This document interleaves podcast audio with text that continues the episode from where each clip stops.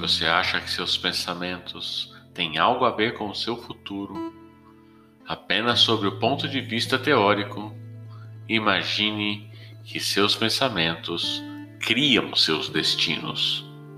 E você é um ser que pensa de 60 a 70 mil pensamentos em um dia. 90% desses pensamentos são os mesmos pensamentos do dia anterior. Então sua vida não vai mudar em muita coisa, desde que você esteja pensando da mesma maneira. Esses mesmos pensamentos levam às mesmas escolhas. As mesmas escolhas levam aos mesmos comportamentos. Os mesmos comportamentos criam exatamente as mesmas experiências e antecipamos os mesmos sentimentos ou emoções dessas mesmas experiências, e essas mesmas emoções são as recompensas que conduzem nossos próprios pensamentos. Enquanto nossa biologia, nosso neurocircuito, a neuroquímica de nossos hormônios e até mesmo as expressões dos nossos genes serão todas iguais. Tudo será igual à maneira como pensamos, a maneira como agimos e como sentimos. E como pensamos, como sentimos e como agimos é como definimos ser nossa personalidade. Nossa personalidade cria nossa realidade pessoal. Ponto. Logo, sua personalidade presente, atual, que ouve este show é a personalidade presente que criou o que você chama de sua vida. Se você puder se agarrar a essa ideia, a de que você quer criar uma nova vida, uma nova realidade pessoal, você tem que mudar sua personalidade. O que significa que é melhor você começar a pensar sobre o que tem pensado ultimamente e mudar isso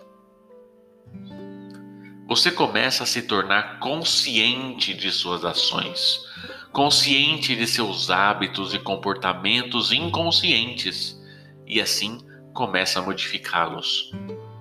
Logo, teríamos que começar a olhar para emoções que vivemos todos os dias, que nos mantêm conectados ao passado, e decidir se essas emoções se conectam com as emoções em nosso futuro a maioria das pessoas está tentando criar uma nova realidade pessoal com a mesma personalidade de agora. Me desculpa, isso não funciona. Você literalmente tem que se tornar uma outra pessoa. Caso contrário, como o princípio da neurociência diz, as células nervosas que disparam juntas se reforçam juntas. Ou seja, você tem que literalmente se tornar uma outra pessoa, já que as células nervosas do seu cérebro disparam juntas e todas essas células se reforçam juntas. Você se mantém pensando da mesma maneira fazendo as mesmas escolhas, demonstrando os mesmos hábitos, criando as mesmas experiências e expectativas que estampam as mesmas redes de neurônio nos mesmos padrões. Isso oferta o sentimento familiar que se chama você. E você faz isso por 10, 15 anos seguidos. Você vai começar a conectar certos padrões em seu cérebro que mais tarde se tornarão sua identidade e, quando seus 35, 40 anos de idade chegarem, essa identidade se torna meio que permanente, sabe? A psicologia normal costumava dizer que você não pode mudar sua personalidade, mas agora sabe-se que você pode. Então, aquele tipo de, de caixa em nosso cérebro, que é nosso hábito, pode ser modificada. Passamos 95% das vezes executando uma série de programas, de modo que executamos todos os dias o que temos que executar em nossos trabalhos diários. O que nós temos a fazer é desembaraçar esses programas e, portanto, no momento em que decidimos fazer algo diferente ou fazer uma nova escolha, o que a maioria das pessoas não quer de maneira alguma é encarar o desconforto. Sabe aquela incerteza, aquela falta de previsibilidade? O campo do desconhecido à frente de nós é o que mais tememos, o que mais tememos. Porque a maioria de nós preferimos viver em culpa e desassossego do que dar uma chance para a possibilidade. Preferimos viver esta vida cheia, complicada, esta vida sufocada, estando certos de que ao menos podemos prever o que seremos, do que dar uma chance, uma, uma única chance para o incerto, para a possibilidade. Nós realmente temos que mudar, temos que começar a fazer um exercício de ensaio mental. Pergunte a você mesmo ao final de seu dia Ei, ei, eu mesmo.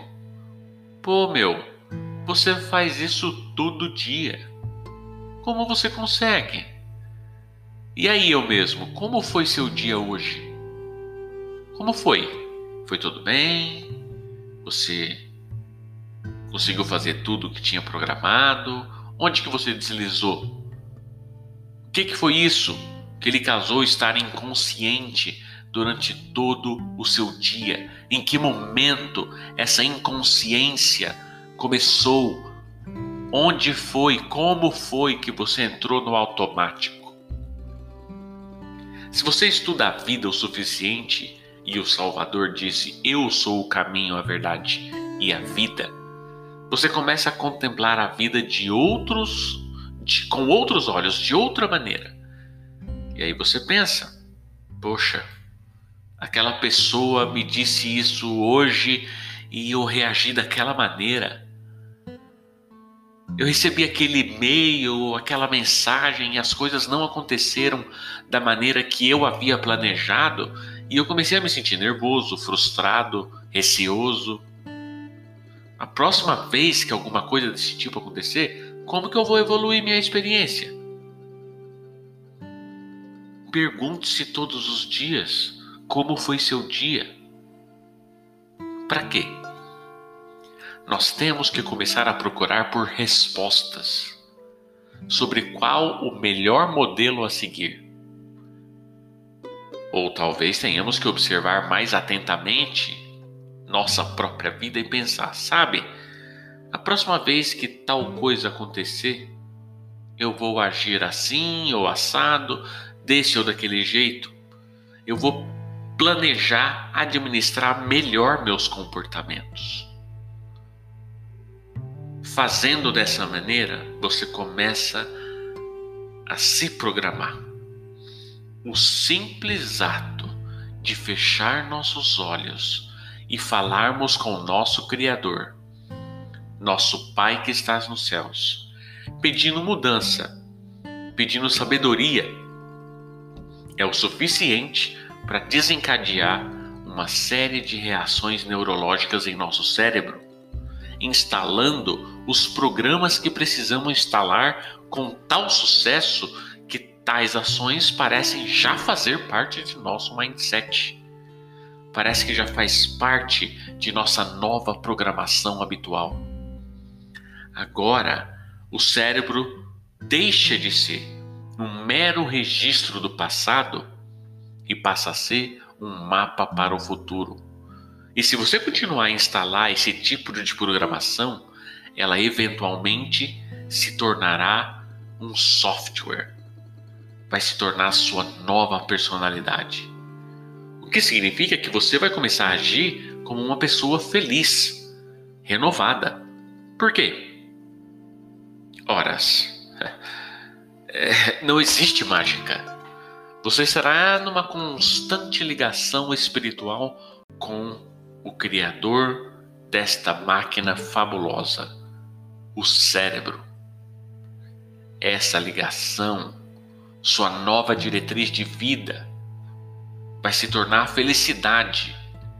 A felicidade que o contato proporciona se torna mais importante do que todas as notícias, mais importante do que qualquer e-mail, do que qualquer texto ou situação cotidiana que você viva. Aliás, essa ligação, essa nova conexão se torna mais importante do que o momento de outrora. Se você puder começar a pensar apenas em como é que você vai conseguir fazer diferente, como que você vai quebrar a barreira cultural ou do seu próprio eu de convicções pré-existentes e fechar seus olhos para estabelecer essa conexão com a fonte que nunca seca, então você já estará à frente e já estará frente ao processo neurológico da mudança. Quer fazer algo assim comigo agora? Façamos juntos então. Yahweh Tsevaot, Adonai, El Shaddai, Alfa e Ômega. Toda honra e toda glória a vossa majestade Elohim. Enchei o cálice de nosso ouvinte neste momento com o Ruach HaKodesh, o famoso Espírito Santo, para que haja assimilação do pão da vida que é partilhado, para que haja assimilação de um conteúdo de que temos que deixar para trás a personalidade já existente, sofredora, complicada, que teme o futuro, que teme a incerteza temos que ter nosso cálice cheios do Espírito Santo. Fazei-nos, Pai, pescadores de homens, amantes do correto, súditos de teu reino. Nos dá sabedoria e força física, mental, espiritual, para que o agente da mudança em nossa vida ocorra a partir deste momento e que não mais volte ao que era antes. Em nome de Yahusha Hamashia, assim, humildemente, lhe solicitamos. Amém.